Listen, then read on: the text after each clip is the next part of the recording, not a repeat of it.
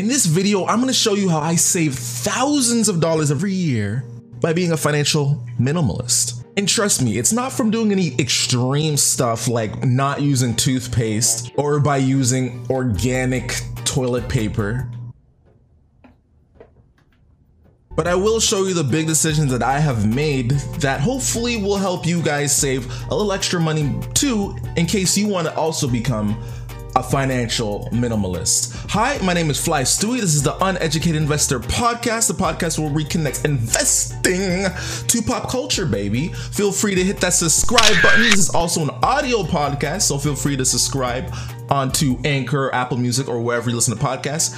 And let's get better at investing, Flight Crew, together. So, when it comes to the topic of how to be a financial minimalist and save thousands of dollars every year, I really have four main ideas that I've been using personally that I think would really help you, the flight crew. So, the very first one is what makes you happy and how much does that cost? If I could make any saying in the world popular, it would definitely be this one. The biggest misconception in life is that we know ourselves. You need to really take time and think about it and write it down.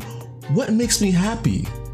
Because if you can answer that in most situations, you can save a lot of money. For instance, if you are indifferent between a super expensive Chipotle with extra avocado meal that costs like $12 and you literally have the same happiness and satisfaction eating that $5 Subway meal every day for lunch, then guess what? You will save a lot of money over time by eating Subway over Chipotle or Tim Hortons I'm Canadian, yeah. Tim Hortons over Starbucks, or even making your own coffee over drinking Starbucks. Maybe you're someone who doesn't really care about phones, so you are just as happy using a flip phone over buying the newest, latest iPhone.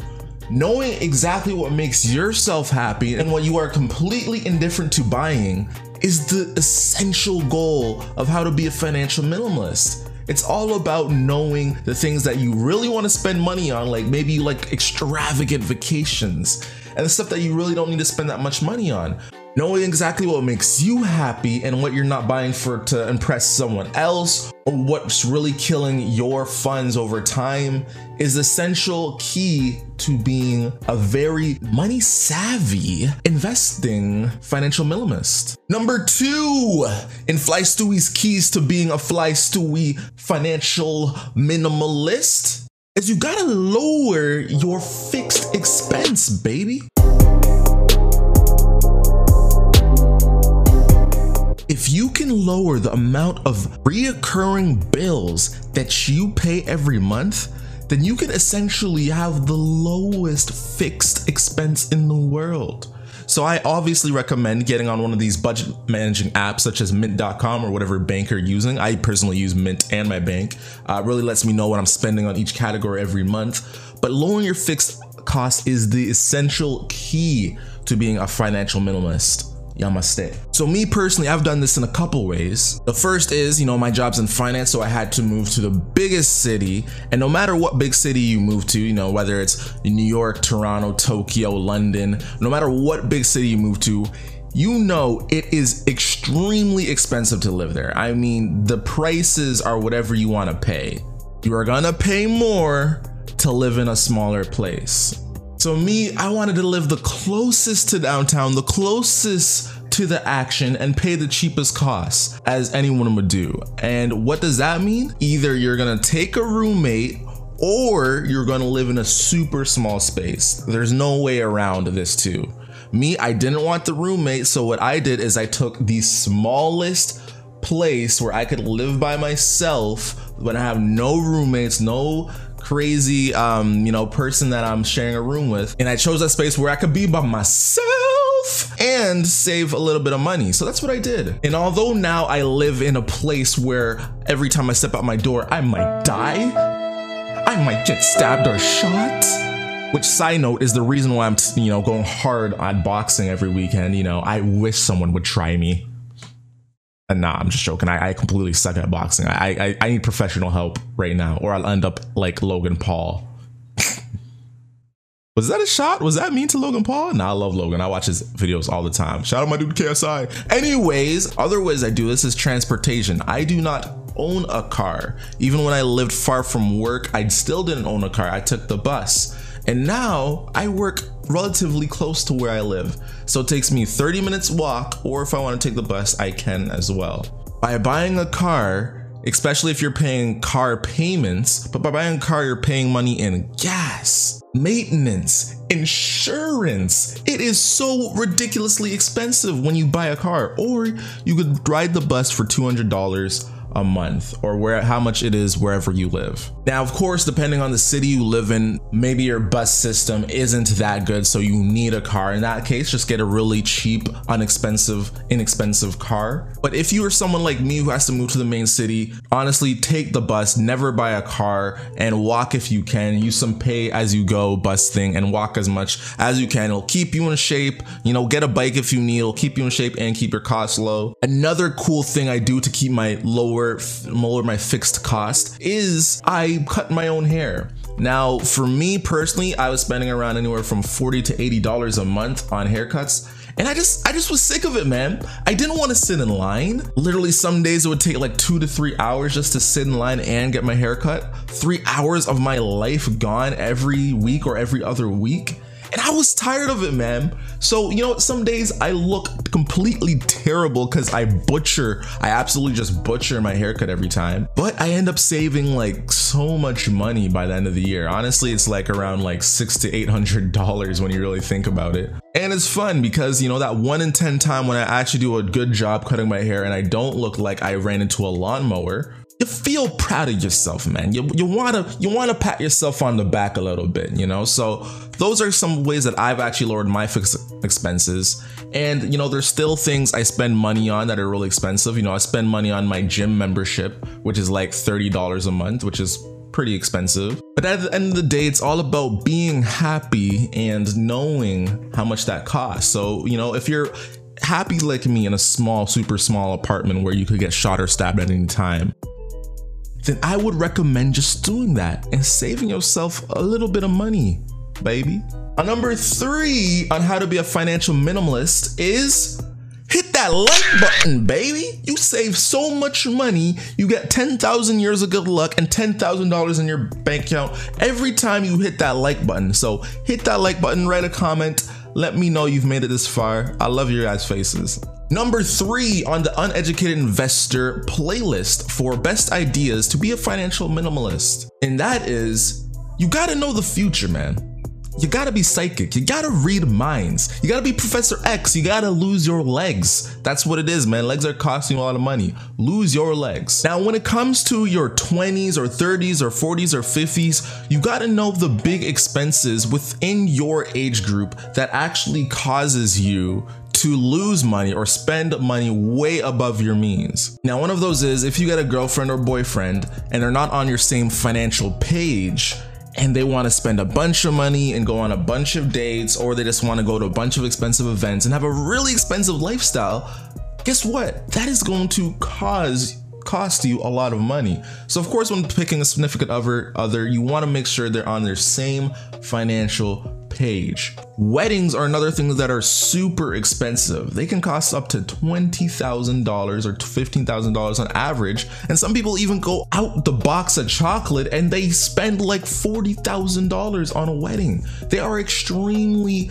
expensive. Not to mention divorce. Divorce, realistically, you lose like everything as a girl or guy because divorce lawyers are super expensive. Why do I get the feeling that all of these are about like significant others? Like, what, what, what, are we doing here on the Uneducated Investor Podcast? Is this a dating show? Like, I don't even. If you move far away, you're gonna have to fly back to see your family on weekends and holidays. There's cars are super expensive. Your house can be super expensive. Knowing all these big, super expensive expenses that end up destroying people's wealth as they get older are things that you should really know and learn and know about. Knowing the pitfalls of whatever decade you're going into will save you so much money because you can make that decision for yourself if you want to spend the money rather than that huge expense just sneaking up on you because you thought the wedding was going to be $8,000 and it ended up being 15,000.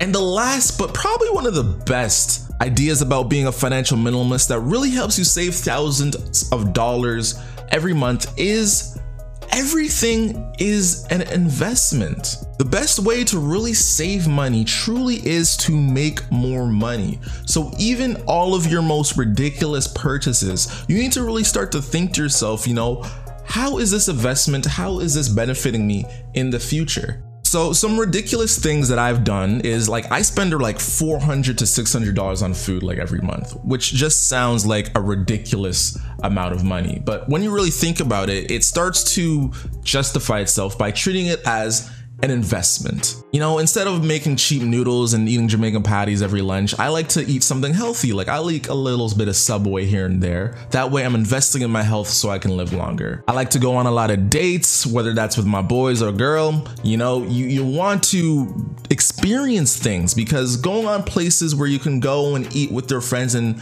chat with, these are experiences that you can't really, you know, get back in life. So personally, I don't mind spending money when I'm with friends to eat food because they lead to great times and great memories. And you know, as you get older, it's harder to really meet up with your friends as much or family. And nothing says, you know, it's a great time like eating some nice good old chicken wings or beer or alcohol.